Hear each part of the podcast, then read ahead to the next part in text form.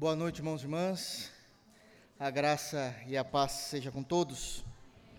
Quero convidar os irmãos a abrirem a Bíblia no livro de Esdras, capítulo 1. Nós iremos ler os versos 9, 10 e 11.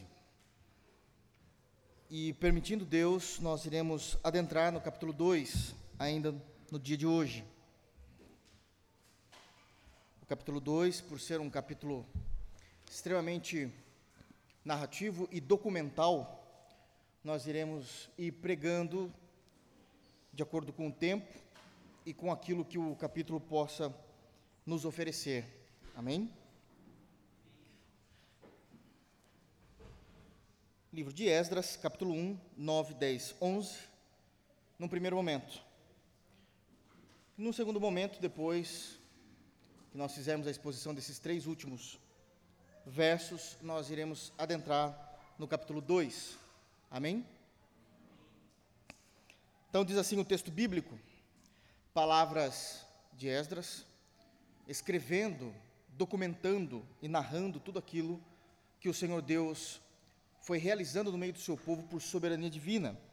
Diz assim o texto bíblico: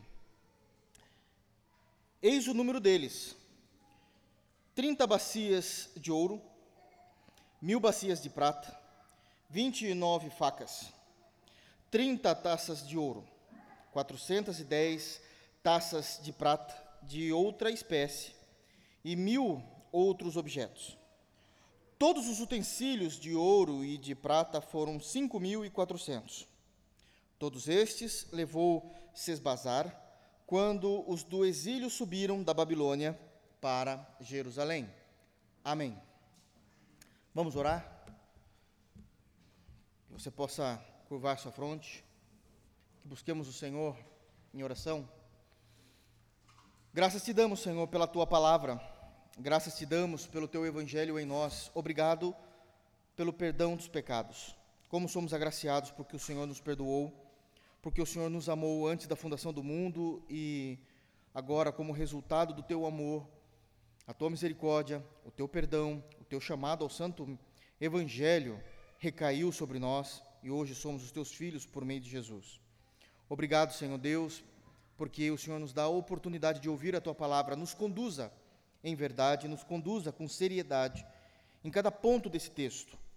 É algo tão antigo, tão distante de nós quando olhamos para o tempo em que foi escrito esse texto, o povo a qual foi escrito esse texto. Mas sabemos que o Senhor é o mesmo Deus, ontem, hoje e eternamente. Fale aos nossos corações por teu Espírito, em nome de Jesus. Amém. Queridos, nós estamos nessa empreitada pregando no livro de Esdras e já tiramos lições importantíssimas. Já sabemos qual é o contexto, um contexto pré-exílio. Sabemos que aquilo que Esdras está escrevendo se refere a, aliás, Esdras, ainda que é a segunda leva, o segundo grupo que está retornando do exílio babilônico.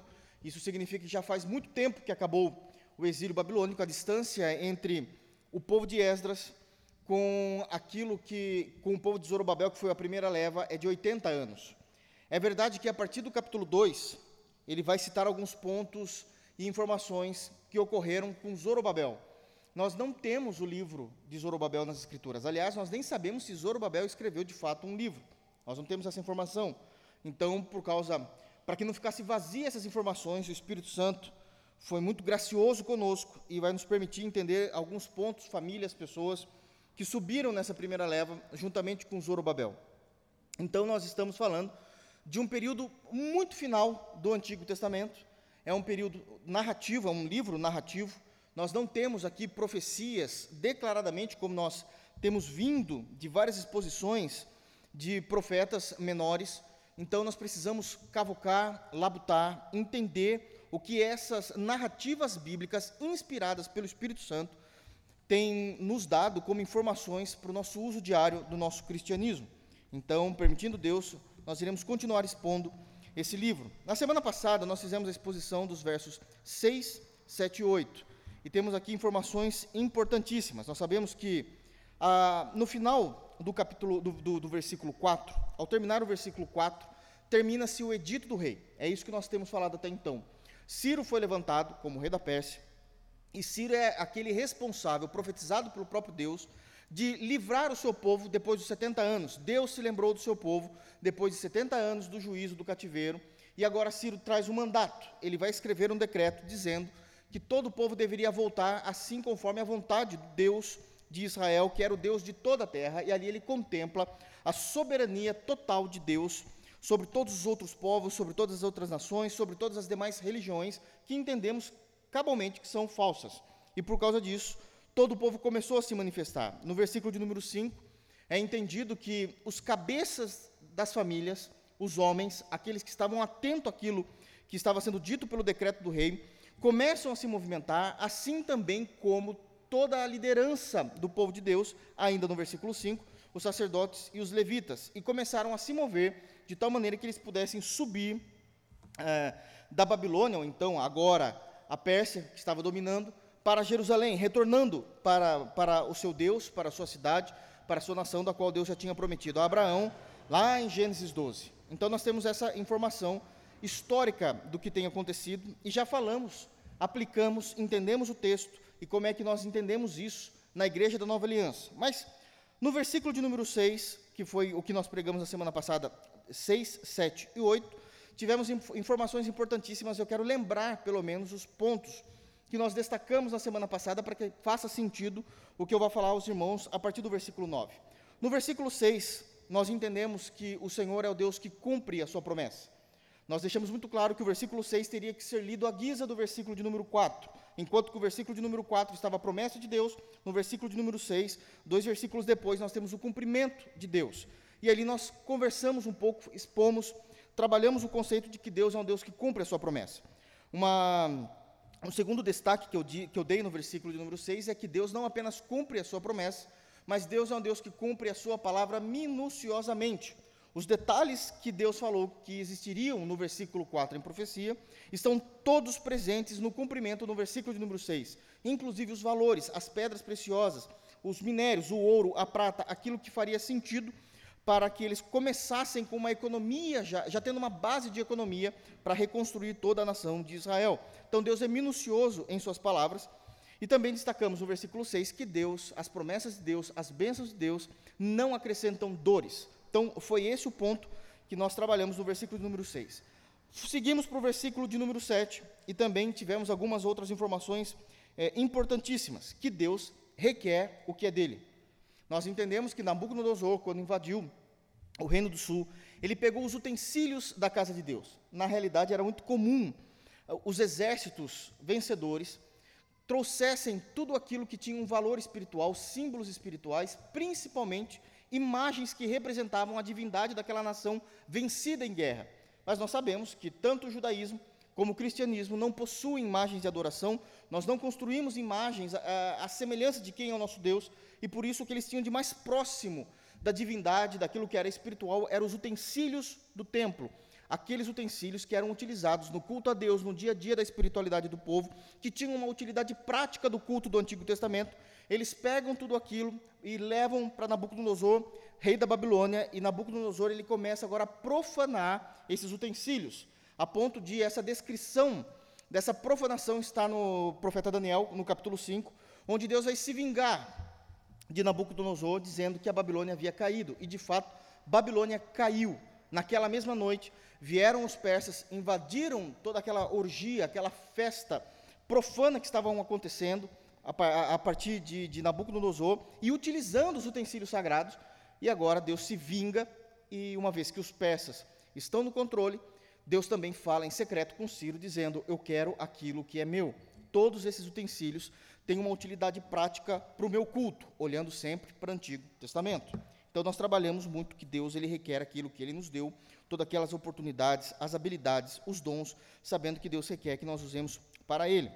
No versículo de número 8, nós saímos um pouco da compreensão somente teológica do texto, mas começamos a compreender que os cristãos, eles precisam de fato ter como prioridade a sua piedade, sua vida santa, viver para a glória de Deus, mas as escrituras não tiram a compreensão sadia a respeito de mundo, de projetos, de processos, de como acontece todas as coisas na nossa vida secular. o Evangelho, a palavra de Deus, ela vai estar, de alguma forma, o tempo todo, tomando toda a nossa existência. E aqui, a partir do, do, do versículo de número 8, nós começamos a trabalhar conceitos de administração mostradas nas Escrituras. Eu me lembro de nós irmos, já de início, para o Evangelho, em Lucas capítulo 14, onde Jesus ele vai ensinar que todo crente ele precisa, antes de tomar uma decisão, olhar para o projeto, tem que pelo menos existir um projeto. Então, olhar para o projeto que ele tende a decidir, que ele tende a realizar na sua vida, olhar para o tempo desse projeto, para que não aconteça que depois de muito tempo a gente venha parar aquilo que nós decidimos fazer, e compreender os custos desse projeto. Jesus explica isso, nós lemos isso em Lucas 14, quando ele diz: se você for construir uma torre, você precisa então ver o projeto, se isso é o suficiente, se você tem tempo para isso, se você tem dinheiro para isso.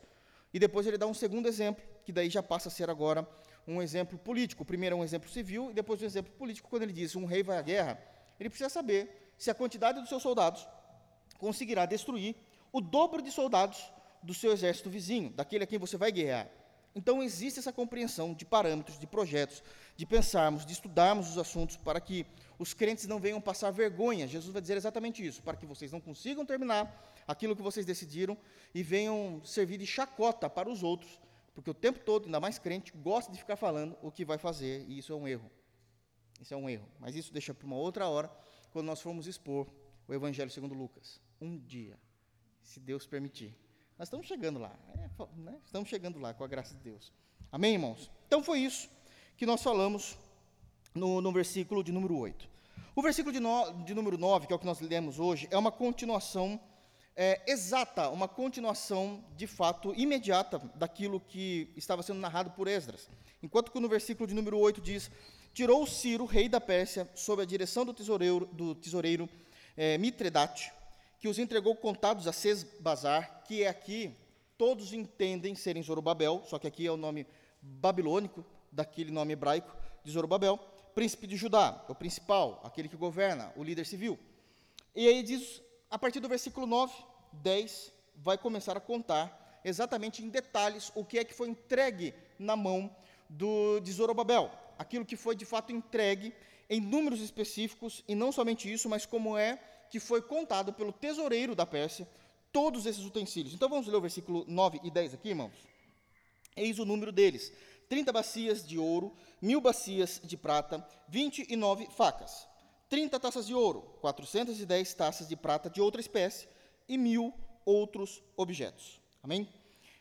Obviamente que eu não vou ficar discorrendo aqui sobre o valor monetário de cada um. Isso não faz sentido, não tem uma aplicação isso para nós nos dias de hoje. Mas a maneira como o texto está descrito, isso é uma narrativa, quais são as aplicações, o que é que nós devemos entender com esses pontos a respeito da fé cristã, a respeito de alguma similaridade da fé judaica do Antigo Testamento, da Antiga Aliança, com a realidade hoje da igreja do Novo Testamento. E aqui eu quero destacar alguns pontos que são importantíssimos para que possamos entender. Em primeiro lugar, as riquezas a serviço de Deus. As riquezas a serviço de Deus. É exatamente disso que o texto está tratando aqui. Eu sei que para nós reformados existe um certo tabu em falar de riquezas com relação ao reino de Deus, por causa da excentricidade de alguns líderes, por causa de erros teológicos de denominações escrupulosas que fizeram do ministério, fizeram do reino de Deus um meio de ganho, ganhos ilícitos.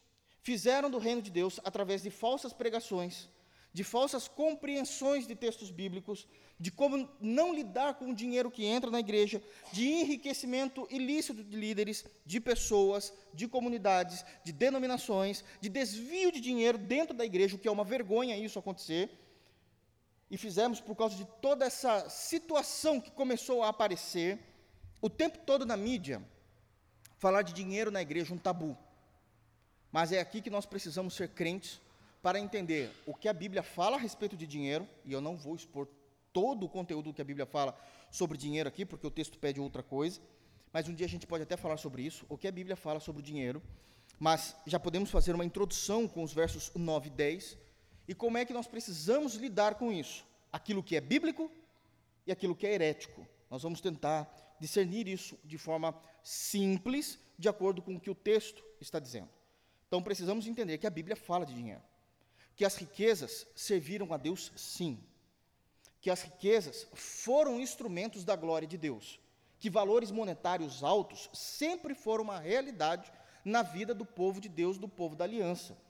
Que é ouro e prata, e prata, de acordo com o versículo de número 10, na parte final do versículo, e prata de uma espécie diferente, inclusive, estavam presentes na comunidade dos santos.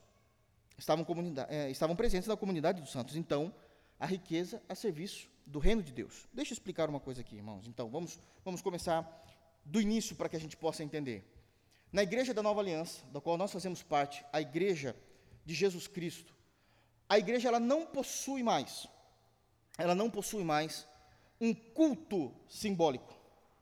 A estrutura do culto cristão é em espírito e em verdade, diferente do culto do Antigo Testamento, que o tempo todo trabalhava-se com símbolos, com tipos, demonstrando tudo, toda a realidade da fé do Antigo Testamento, ela era visual, para que o próprio povo pudesse contemplar aquilo com os olhos biológicos, entendendo o que estava se fazendo.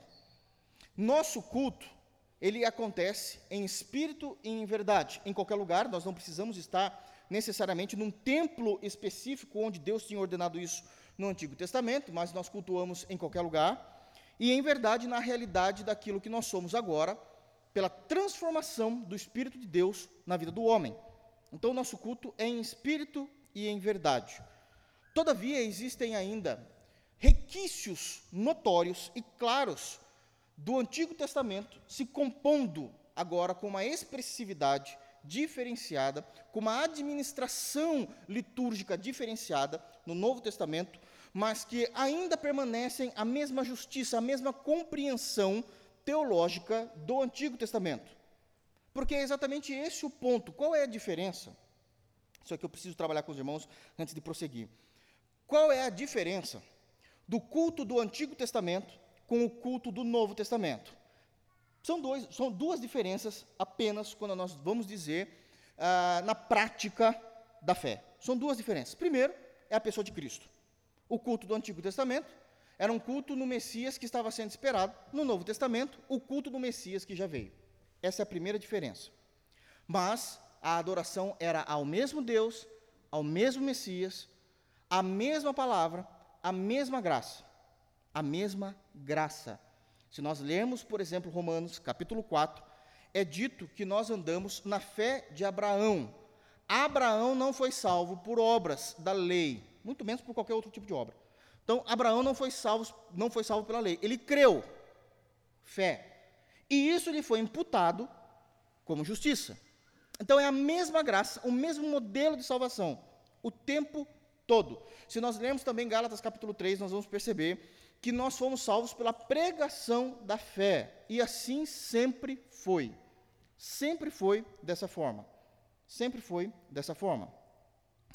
Uh, Abel é a maior prova de que nós somos salvos pela fé. Ele não ofereceu sa o sacrifício a Deus como fruto do seu trabalho.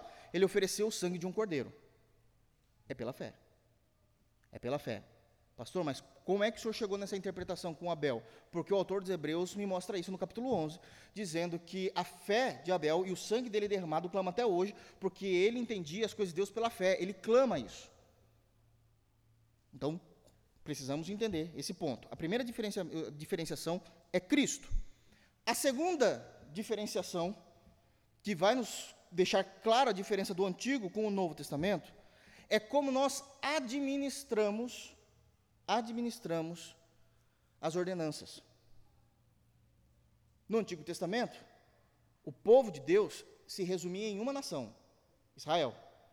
E eles celebravam perpetuamente, todos os anos, no 14 dia do mês de Abib, a Páscoa. O povo de Deus celebra a ceia. O povo de Deus celebra a ceia, mas é a mesma fé. A administração das ordenanças são diferentes são diferentes. Então existe esse ponto explícito. Os crentes em Jesus não celebram Páscoa. Nós não falamos para o irmão, Feliz Páscoa. Não faz sentido. Nós não vivemos a Páscoa. judaica. Nós nunca fomos escravos do Egito. Nós nunca precisamos é, pintar os nossos umbrais com o sangue de um cordeiro morto. Nós não ficamos comendo ervas amargas. Nós não ficamos sentados prontos com a roupa de viagem pronta, esperando a ordem de Deus após o anjo da morte passar, que era a décima praga, matando todos os primogênitos do inimigo. Quem enfrentou isso foi a nação de Israel. Eles têm a passagem do anjo, a passagem por cima, a Páscoa. É isso que significa. Paulo vai dizer o seguinte: Cristo é a nossa Páscoa. Logo, nós não celebramos um sangue, literalmente, de um cordeiro que passou para nos libertar de uma outra nação, Egito. Nós celebramos o sangue de Cristo que nos libertou do pecado. E fazemos isso pela ceia. Fazemos isso pela ceia. Nós entendemos também que a administração da ordenança do Antigo Testamento com relação ao sinal da aliança de Deus ao seu povo era a circuncisão feita somente no menininho, com oito dias após o seu nascimento, que era tirar a parte exterior do seu prepúcio, do órgão genital masculino. Isso, de fato, era o sinal da aliança do Antigo Testamento, chamado-se de circuncisão. Circuncisão. Para nós, nós entendemos que este sinal foi alterado pelo batismo nas águas. E isso agora é muito mais amplo, muito mais perfeito, porque isso não atinge apenas, atinge somente ah, o sexo masculino, mas homens e mulheres devem ser batizadas uma vez que compreendem a mudança interna que o Espírito Santo já fez. Então são administrações diferentes, mesmo Deus, mesma graça, mesma palavra, mesmo culto, diferenciando as questões ritualísticas, a forma como nós administramos. Enquanto que eles tinham toda essa instrumentação do versículo de número 9, do versículo de número 10, para que eles pudessem cultuar, tudo isso está na pessoa de Cristo, simbolizava a pessoa de Cristo de alguma forma, e hoje nós adoramos na pessoa de Jesus. Dito isso, isto não exclui a riqueza a serviço do reino de Deus. Por que, que eu digo isso? Porque Deus poderia ter dito o seguinte: Moisés, Êxodo 25, você vai construir um tabernáculo para mim.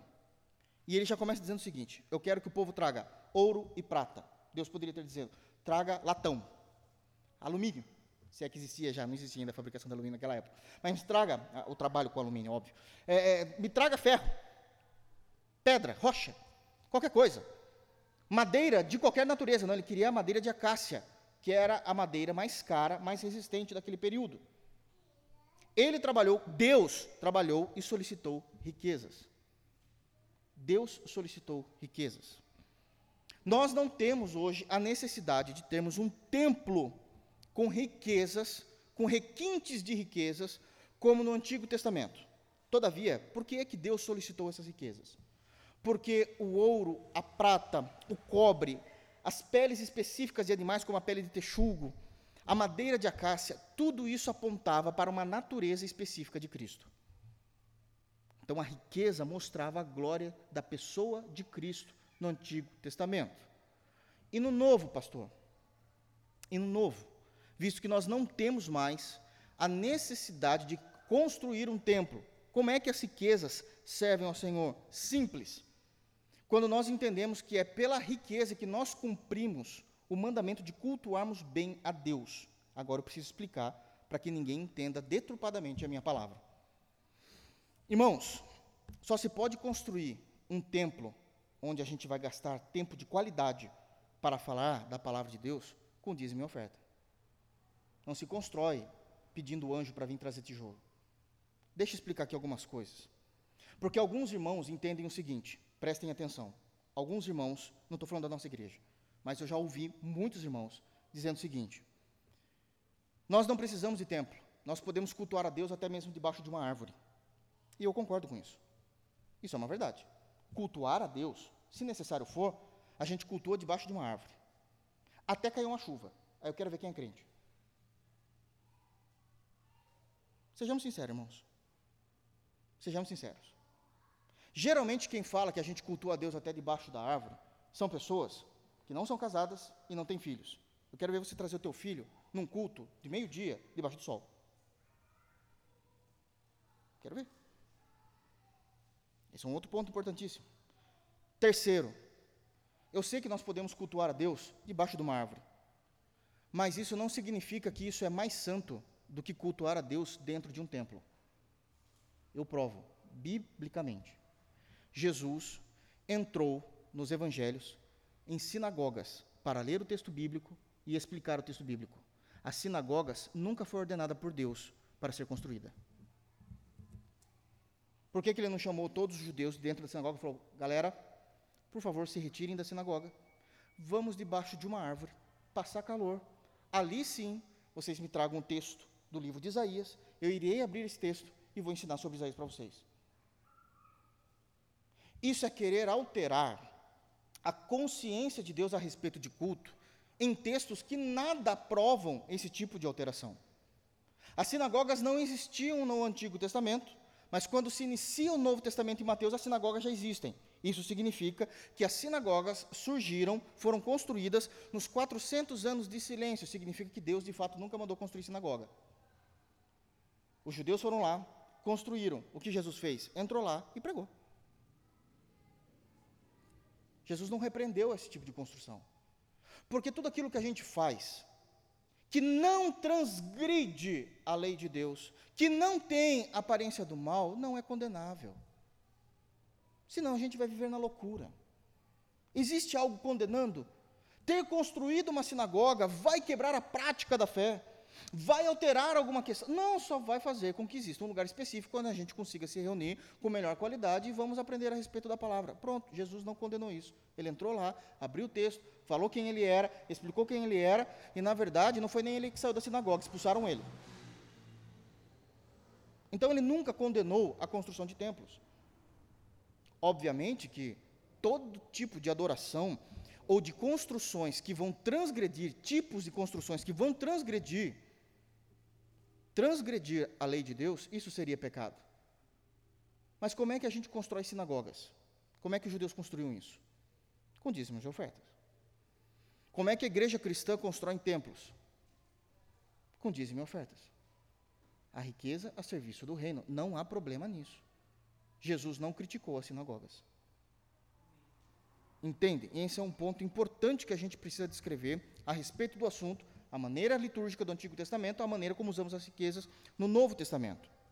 Um outro ponto é que aquele irmão, ou pessoas que defendem que nós podemos fazer um culto, de fato podemos, fazer um culto debaixo de uma árvore, ele entende que a única atividade da igreja é culto. E esse é um problema. Esse é um problema. Porque como é que a gente se reúne para aprender? A gente precisa de recursos decentes. Deixa eu fazer uma pergunta para os irmãos, que essa eu não consegui estudar em teologia, de verdade. Como é que a gente compra recursos decentes? Com o quê? Com oração? Com oração? Como é que a gente consegue fazer uso de recursos audiovisual? Miguel vai trazer para nós? Eu sei que todos os pais aqui gostariam muito que seus filhos tivessem uma escola bíblica dominical, um cultinho de qualidade. Eu não estou me referindo à teologia, mas com todos os recursos necessários para que as crianças possam ter a melhor didática, o melhor ensinamento a respeito de Cristo. Você acha que esses recursos vêm como, irmão? Só para por curiosidade. Eu sei que todo mundo quer sentar numa boa cadeira, porque se a pessoa não tiver as costas doendo, a coluna rangendo e o pescoço bem, vai conseguir prestar melhor atenção no culto. Essa cadeira custa. Essa cadeira custa. Usando as riquezas no serviço do reino. Isso é óbvio. Então, dizer que a igreja atual não precisa de dinheiro, isso é um absurdo porque a pessoa não entendeu nada de reino. Não entendeu nada de reino. E esse é um grande problema. Deixa eu falar uma coisa. Salmos 33, versículo 3, na versão corrigida, diz o seguinte: Tocai e tocai bem e com júbilo. Na versão atualizada, que é o que eu uso, diz o seguinte: Tangei com arte e com júbilo. A ideia de tanger é tocar e com arte é a técnica. Agora deixa eu explicar uma coisa. Nunca foi dito nas Escrituras que o nosso louvor, tecnicamente, precisava ser como o louvor de Israel. Nunca foi dito. O que é dito nas Escrituras é que o nosso louvor tem que ser um louvor puro, espiritual, bíblico. Mas dentro do contexto da espiritualização do louvor, desse, do grupo de louvor, como eles devem trabalhar, existe uma ordenança. Tanger e tocar bem, com arte. Agora deixa eu explicar uma coisa. Irmãos, a maioria dos nossos instrumentos no dia de hoje, para se tocar bem, precisa de energia. Onde que eu vou colocar esses instrumentos? Debaixo da árvore? Nos últimos meses eu conversei com três irmãos que são músicos na igreja. Os três me mostraram a necessidade de equipamentos para que o louvor seja bom, que eu nem conhecia. Que eu nem sabia que existia. Não tenho vergonha de dizer isso. Não sei nem que existia, nem que havia necessidade. Onde que eu vou colocar isso? Debaixo de alguma árvore? Pergunta para o grupo de louvor, de fato, o que é que eles precisam para ter um bom louvor, um bom som, uma boa equalização. Isso não cai do céu. Tá bom, então onde a gente vai guardar esses instrumentos? Debaixo da árvore também? Algum irmão se dispõe de ficar 24 horas lá como guardião dos instrumentos? É uma questão óbvia. Nós precisamos de um lugar para que possamos ensinar adequadamente a palavra de Deus.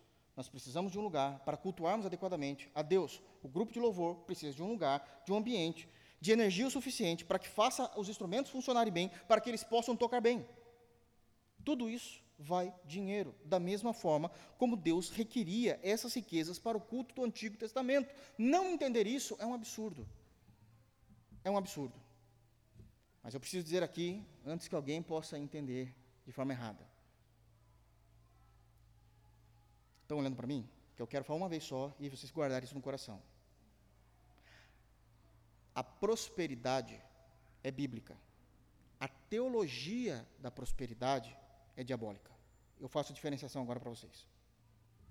A prosperidade é a bênção de Deus sobre o seu povo, para que o povo possa abençoar o reino. Isso sempre aconteceu. Quando Deus falou para Moisés em Êxodo 25, falar para o povo trazer ouro, prata, cobre, Deus está pedindo algo que ele já tinha dado para o povo povo não foi lá e roubou esses, eh, esses, esses minérios. Já existia isso neles. Eles foram lá e ofertaram como bênção de Deus. Agora, eu sou totalmente contra aquilo que na teologia nós entendemos como uma vertente da teologia chamada teologia da prosperidade, que embora o nome é muito parecido, porque usa a expressão, a palavra prosperidade, o que é que isso tem de errado? Então agora eu vou explicar o porquê que nós entendemos que a teologia da prosperidade é um erro. Primeiro, porque a teologia da prosperidade defende que o homem está no centro de tudo e não Deus. O culto é antropocêntrico, o culto não é para Deus. Eu vou no culto para receber, para ganhar. Eu não vou no culto para cultuar. Então já é uma desconstrução da compreensão de culto nas escrituras sagradas, quer no Antigo, quer no Novo Testamento. Por que, que a teologia da prosperidade é herética, é diabólica, é pecado? Porque ela entende, ela entende a teologia da prosperidade, que todo cristão não passará, todo cristão na compreensão da teologia da prosperidade, nenhum cristão passará por dificuldades nessa terra de qualquer natureza, não é só financeira. Essas igrejas dizem o seguinte: crente não fica doente, crente não tem problema, e todo crente vive uma vida bastada. Isso é negar o que Jesus disse no Evangelho de João, no capítulo 16, no versículo 33, dizendo que no mundo tereis o que, irmãos? Eu vou ficar com o que Jesus falou ou com o que esses hereges falam? Nós teremos aflições. No Sermão do Monte, onde Jesus explica os princípios da igreja cristã, no último versículo do capítulo 6, ele diz o seguinte: Basta cada dia o seu mal. Crer na teologia da prosperidade é negar as palavras do Cristo bendito de Deus, do nosso Salvador. Então é heresia. Nós não cremos na teologia da prosperidade, porque ela também tem uma outra compreensão a respeito agora de riquezas. Todo crente, ele dizima, porque todo crente, na compreensão deles, tem a promessa de ficarem ricos. E a Bíblia não diz isso. eles distorcem textos importantíssimos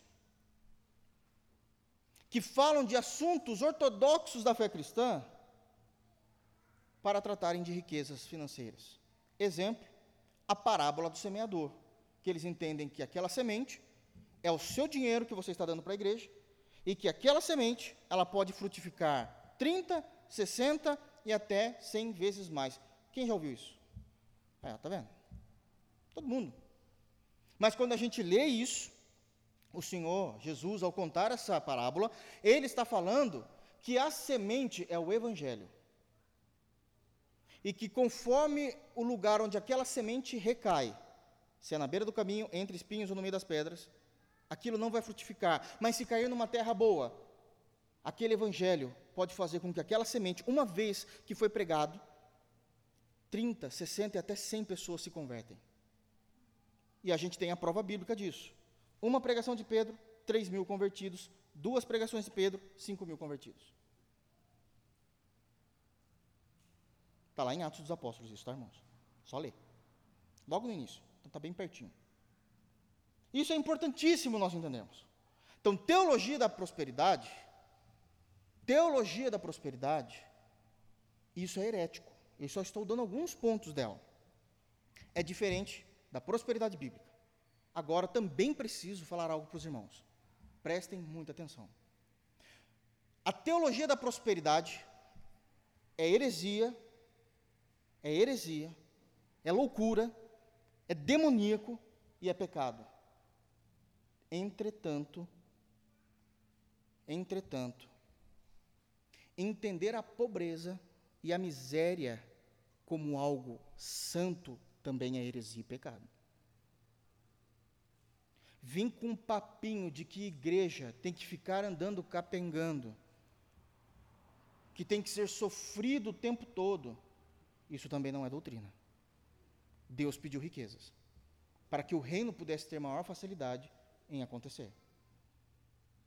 As riquezas não são fundamentais no reino de Deus. Jesus é fundamental, mas as riquezas são recursos que Deus utiliza.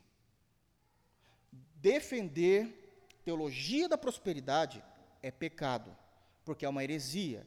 Defender a igreja tem que ser pobre, sofrida, miserável, também é pecado e heresia. Não tem base bíblica para a teologia da prosperidade, mas também não tem base bíblica para a pobreza e miséria. Então, como é que a gente lida com isso?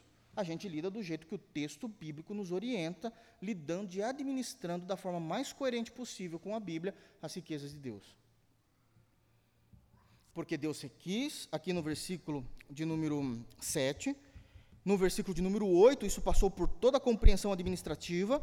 E no versículo de número 9, existia ali declaradamente, na fonte, exatamente o que estava sendo devolvido a Deus. E tudo aquilo eram utensílios nobres. Eram utensílios nobres. Nós não podemos negar essa verdade. Amém, irmãos? Então nós utilizamos isso para facilitar, para expandir, para crescer. Utilizamos as riquezas para que possamos ter um louvor decente para Deus, por exemplo. Eu estou dizendo do louvor porque é aquilo que é mais visto aos olhos da igreja. Já de início, começa o culto, que você vê primeiro é a qualidade do som, os instrumentos, isso chama muita atenção. Mas é todas as outras coisas. Tem coisas que nós nunca vamos ver, necessariamente, porque não fazemos parte, mas como é bom saber que as nossas crianças estão naquele calor que é aqui em nossa cidade, a gente até está passando calor, mas as crianças estão no ar-condicionado. Isso é dinheiro. Como é bom saber que elas estão tendo recursos audiovisual da melhor maneira possível. Como isso é bom, isso ser utilizado para o reino de Deus. Tudo vai, riquezas, dinheiro. Isso é óbvio. Amém? Em segundo lugar, ainda também no versículo 9 e 10. As riquezas a serviço do reino de Deus. Segundo lugar, a transparência em lidar com dinheiro. A transparência em lidar com dinheiro. O dinheiro sempre foi um tabu, não agora na teologia. Na teologia a gente já falou por que é um tabu na igreja. Mas o dinheiro sempre foi um tabu para as pessoas, para os indivíduos, por um único motivo.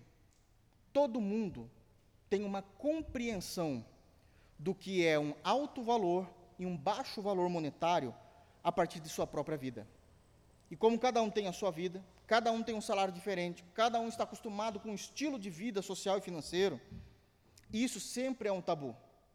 Para muitos irmãos, 100 mil reais é muito dinheiro, eu me incluo nisso. Para outros, eu já vi isso. Sem arrogância, sem arrogância da parte dos irmãos, mas 100 mil reais é dois dias de trabalho. Eu já vi isso. Para mim é muito. Muitíssimo. Mas para ele é dois dias. E aqui Einstein tinha razão, é relativo, né? É relativo. Então, tratar disso com transparência é a melhor forma possível. É por isso que eu defendo, como um bom batista, que a igreja precisa abrir a maneira no que está sendo gasto, os valores que estão sendo gastos, as suas necessidades. A Igreja Batista e muitas outras igrejas sérias, comprometidas com o Evangelho, também fazem a mesma coisa. Todavia, existem muito mais denominações religiosas que não fazem isso do que as que fazem. E isso é um erro. Isso é um erro. A ideia disso ser transparente foi tão grande que a transparência do tesoureiro do Império Persa virou Bíblia. Virou Bíblia. O versículo 9 e o versículo 10 é o razonete contábil, falando agora em uma linguagem bem antiga, né? Mas é o razonete contábil, é uma demonstração contábil do que estava sendo feito, devolvido, e nós precisamos trabalhar com essa clareza. Com essa clareza. Eu fiquei sabendo esses dias que existem líderes religiosos de denominações que eu não imaginava, que eu não imaginava mesmo, que tem cartão corporativo de 30 mil reais por mês e que isso não é demonstrado para o povo. Se a igreja tem necessidade, irmãos, a gente não pode ser bobo. 30 mil também para mim é alto. Mas quando a gente pensa numa denominação nacional, 30 mil não é nada. Não é nada. A gente tem que ter cabeça para isso. Se os irmãos forem bem sinceros, e perdoa a expressão, bem cabeça mole, você sabe que numa saída no shopping você gasta isso brincando. Se a gente não tiver muita certeza do que, é a gente foi fazer no shopping, você gasta. Parece que não, mas gasta sim, irmão, acredita. Facinho ainda. Em dois itens você já gastou isso aí. Vai ver quanto está uma televisão nova aí, uma Nuke LED, para você ver. É um item só que eu estou falando. Para quem gosta né, de séries, games. Isso é um tesouro, mas é um tesouro, tesouro mesmo. Não dá, não.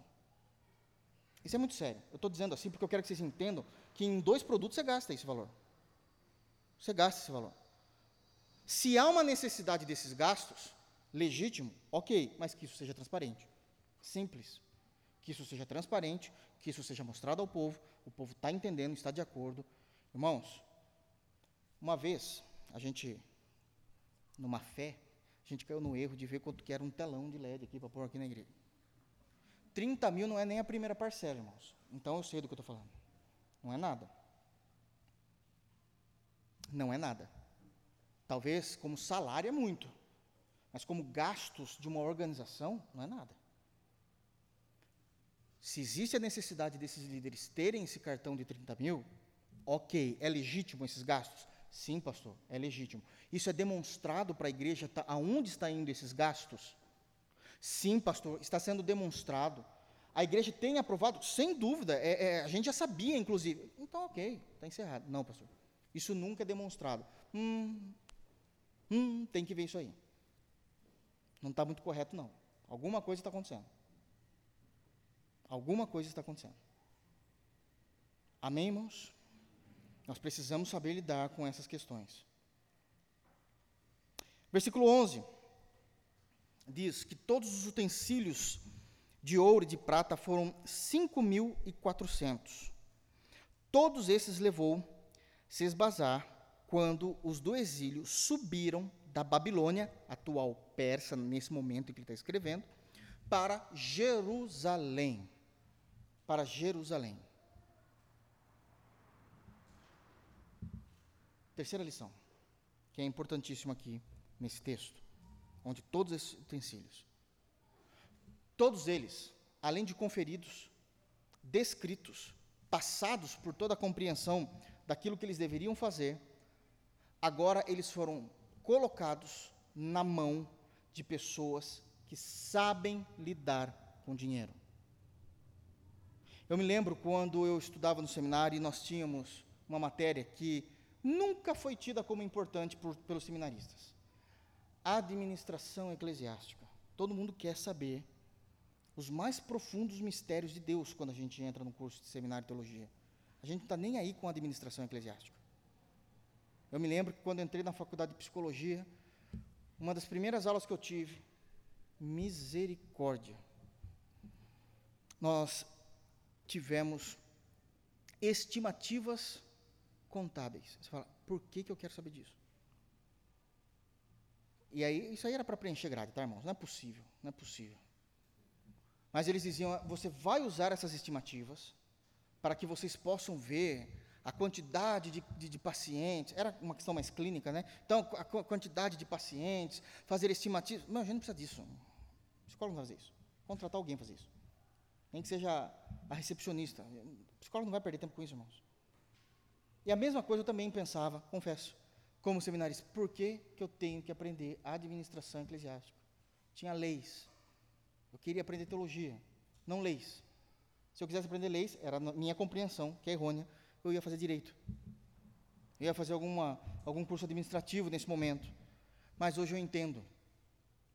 Existem alguns princípios que precisam ser muito bem ditos aqui. Sabe quem não pode lidar com o dinheiro da igreja? Irmãos que a própria igreja entende que tem problemas com dinheiro. A igreja tem que ser muito séria. Alguém vai dizer, nossa, mas isso fere o pessoal. Eu sei, mas é coisa de Deus, não é, é para ferir mesmo. Nós temos que ter cuidado. Pessoas que nós conseguimos descobrir com o tempo, em vivência, não é porque a gente está especulando, não, mas a gente percebe que sempre está com o cartão estourado, sempre, a gente não vai colocar isso.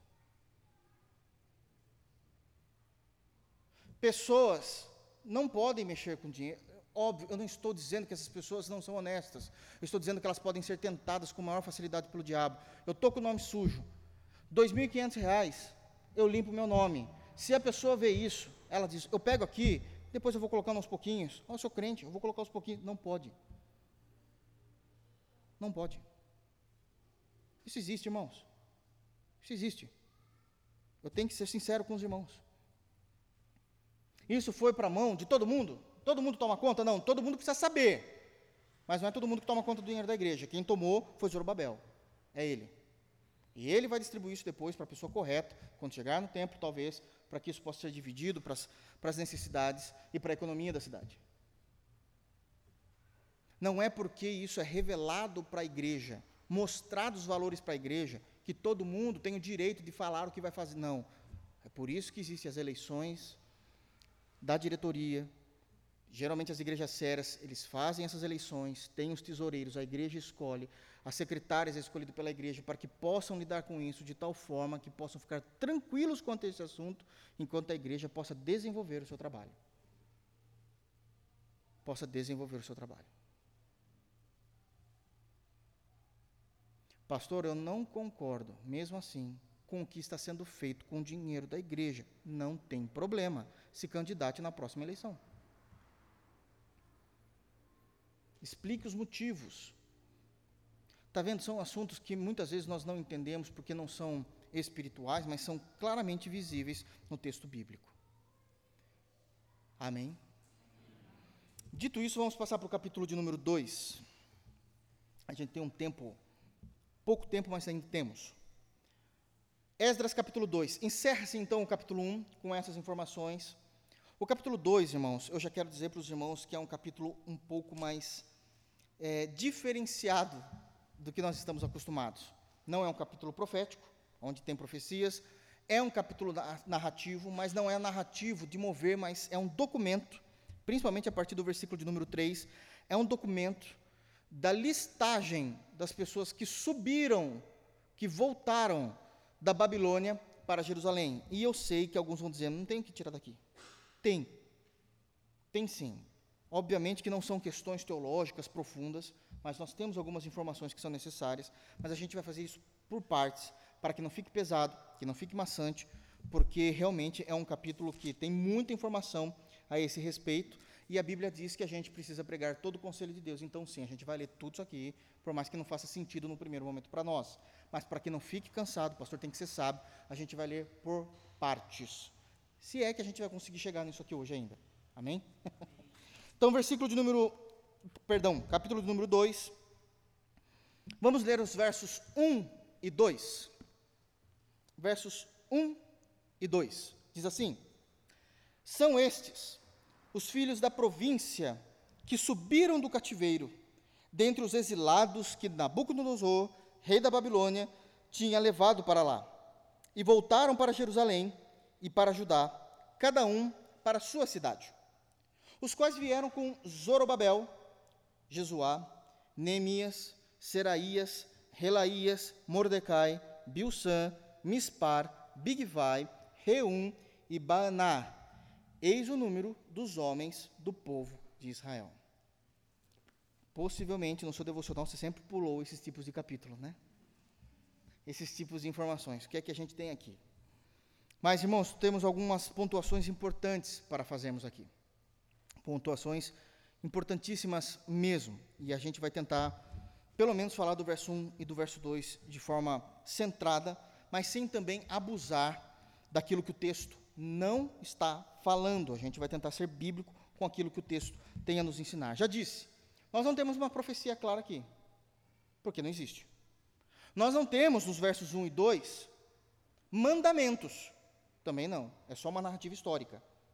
Nós também não temos no versículos de número 1 e 2 nenhuma ordenança específica, eventual, para aquele momento, não temos nada disso não. O que nós temos é só uma orientação histórica e dentro de uma narrativa histórica, e dentro dessa narrativa histórica, nós vemos comportamentos comportamentos do povo de Deus e comportamentos do nosso Senhor Deus que conseguimos tirar de informações de como é que o povo de Deus precisa se comportar, realizar, fazer, também como Deus tem feito, e sabemos que Deus não muda, portanto, esse esse seria o caminho pelo qual Deus trabalha para lidar e se relacionar com o seu povo nesses pontos específicos do que está sendo narrado aqui. Então, nós vamos tirar essas lições e esses comportamentos que nós vemos. Amém? Então, do capítulo 2, é, versos 1 e 2, eles são. Não tem como separar esses dois capítulos, porque é um parágrafo só. Nós temos aqui algumas informações importantes, muitíssimas importantes. Então, vou voltar aqui para que fique claro para quem está marcando aí, que eu sei que tem bastante gente marcando. Então, falando de capítulo 2, primeira lição.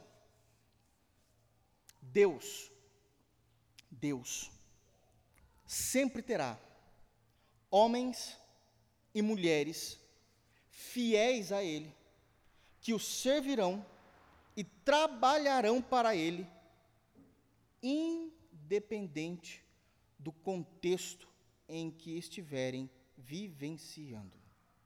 Deus sempre terá homens e mulheres que trabalharão para Ele, independente do contexto em que eles estiverem vivenciando. Nós sabemos que esse contexto é um contexto terrível, é um contexto em que eles estão nessa transição, deixando de ser escravos, estavam exilados e estavam caminhando rumo ao seu lar novamente. Caminhar de volta ao lar tem um significado espiritual, porque significava que Deus os aceitava novamente como seu povo, restaurando toda a sorte desse povo. Mas é interessante que isso está acontecendo após 70 anos de cativeiro, mais 80 anos de espera de Zorobabel para Esdras.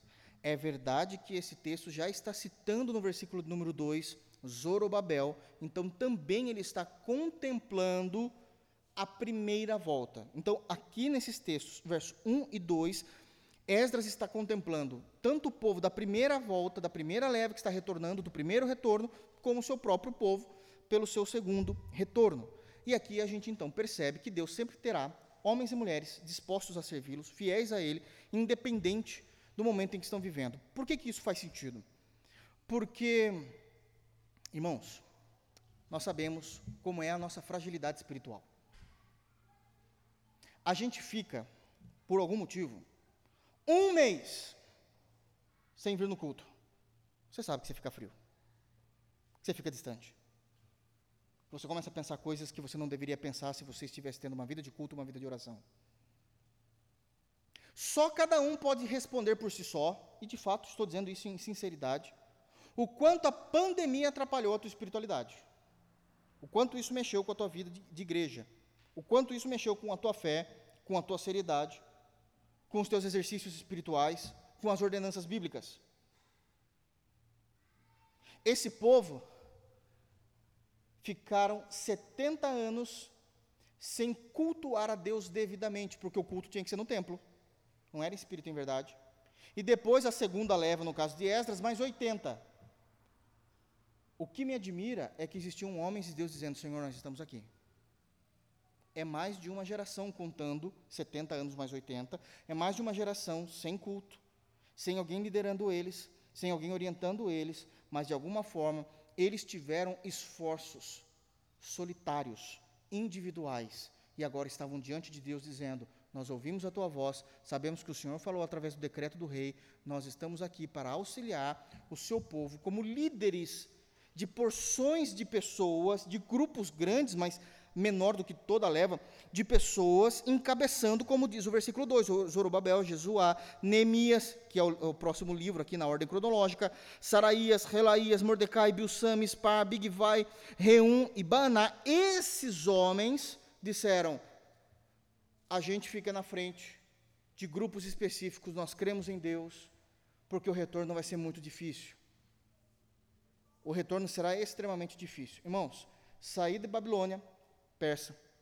Pérsia, voltar para Jerusalém, só significa que eles tinham sido libertos da escravidão da Babilônia. Mas isso não significa que Deus iria livrá-los dos perigos da estrada, do deserto noturno, dos escorpiões, das cobras, das bestas feras, dos ladrões, de doenças que poderiam acontecer no retorno, morte de entes queridos nesse retorno, todo mundo estava a pé, irmãos, a pé. Esses homens disseram: Nós cremos em Deus. Nós sabemos, nós nos lembramos do que Deus fez. Nós estamos disponíveis para trabalhar para Deus. Então, mas esse trabalhar para Deus não é no ar-condicionado, né? Não é nos gabinetes. Não é fazendo viagem para a Europa. Trabalhar para Deus aqui é no deserto, guiando um povo e ainda sofrendo pelo menos as ameaças que um deserto vai propor a vocês durante várias noites e vários dias. Nós sabemos que muitas vezes a gente não quer abrir a mão de um sábado nosso para fazer algo para Deus. Esses homens estavam dizendo: Nós estamos aqui. É interessante como Deus sempre terá os seus, independente das circunstâncias. Louvado seja Deus, porque foi por causa desses homens que a história continuou. Não foi por aqueles que estavam no conforto de seus lares, no conforto de aviões o tempo todo. Foi por causa destes. E isso é honra a quem merece honra. Honra a quem merece honra. Eu olho para o apóstolo Paulo e não tem como eu não me envergonhar quando ele diz que ele se deixará gastar e se desgastar para o reino de Deus. Ele não está dizendo dos benefícios lícitos que o ministério muitas vezes propõe aos pastores.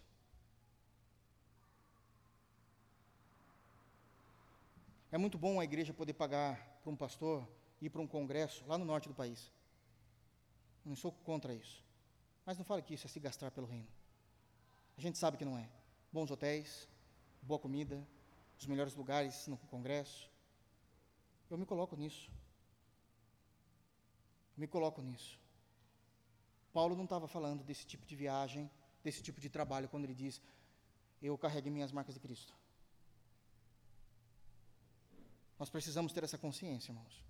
Por mais homens de Deus que sejam, as pessoas que possam vir em nossa mente, isso não é se desgastar pelo reino de Deus. Não é. É um privilégio. Mas existem homens que passaram a sua vida ministrando, orientando, gastando a sua saúde no ministério. Esses homens precisam ser lembrados. porque a fé deles, o testemunho deles, deve servir como base para a nossa fé e para o nosso testemunho. Esses sim. Esses sim. Eu vou fazer aqui, eu sei que isso pode dar comentários depois, mas eu faço isso em muita sinceridade. Muita sinceridade diante de Deus. E muita sinceridade com a igreja de Jesus, não é nem com a igreja local. Eu, eu fico impressionado, muitas vezes, com pastores que escrevem durante um ano diversos livros e publicam. A minha pergunta é: como ele tem tempo para isso? O que é que de fato ele faz além de pregar? A igreja tem o um WhatsApp dele? Ele faz atendimento pastoral?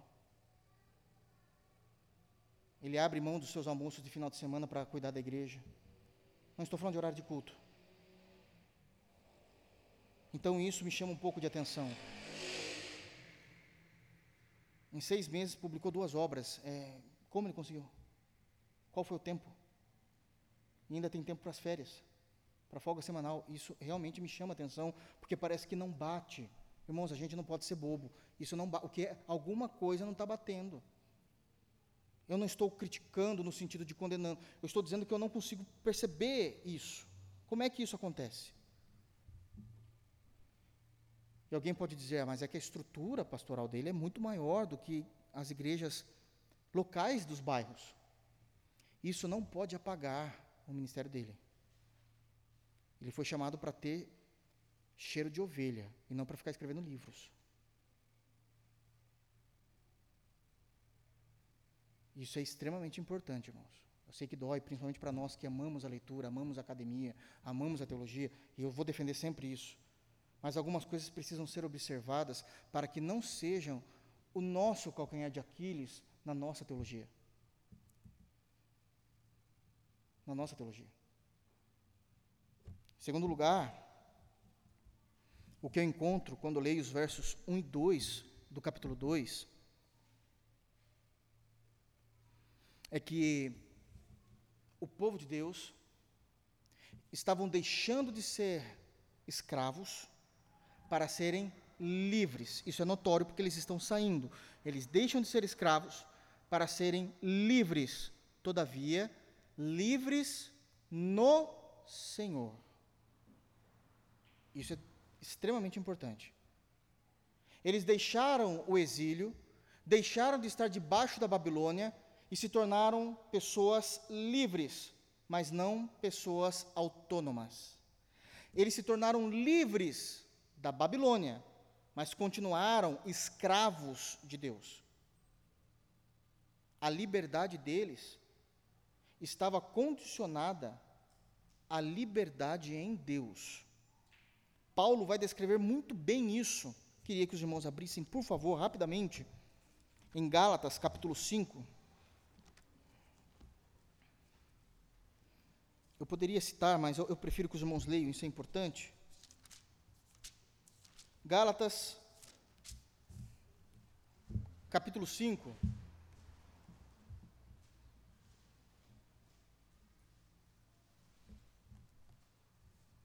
e meu tempo acaba e a gente encerra. Gálatas capítulo 5, Paulo ele vai descrever todo o capítulo 5 de Gálatas, ele vai falar a bom, aliás, Gálatas vai falar da liberdade cristã, da liberdade da igreja, mas no capítulo 5 ele vai deixar notório sobre qual liberdade ele está dizendo. E ele diz o seguinte, que nós crentes em Jesus, nós deixamos de ser escravos, fomos libertos do pecado, da culpa do pecado, do poder do pecado. E agora nós nos tornamos livres. Mas essa liberdade não nos dá autonomia para fazermos o que queremos. Olhe para o verso de número 13. Gálatas, capítulo, versículo 13. Paulo vai dizer: Porque vós, irmãos, fostes chamados ao quê? À liberdade Porém, não useis da liberdade para dar ocasião à carne. Sede antes servos uns dos outros pelo amor. Nós somos chamados à liberdade em Cristo. A nossa liberdade não é autônoma, a nossa liberdade não é para fazer o que queremos, a nossa liberdade não é para tomar todas as decisões que entendemos. Sou livre! Não, nós somos livres da culpa do pecado, somos livres do poder do pecado, todavia, a nossa liberdade não pode ser um recurso utilizado por nós para dar ocasião à nossa natureza pecaminosa, aos nossos desejos pecaminosos, porque senão, imagina todo esse povo saindo da Babilônia e agora todo mundo batendo no pé dizendo: somos livres! Cada um vai para um lado, faz o que quer. Não, eles eram livres da Babilônia, mas eles tinham uma ordenança: volte para o Senhor. Construam o templo, reconstruam o templo, adorem a Deus, vivam para Deus. A nossa liberdade não pode dar ocasião à carne. Então, são textos que nós conseguimos tirar essas informações importantíssimas para aquilo que nós devemos fazer por meio da fé em Jesus. Amém, irmãos? Até aqui hoje. Vamos ficar de pé?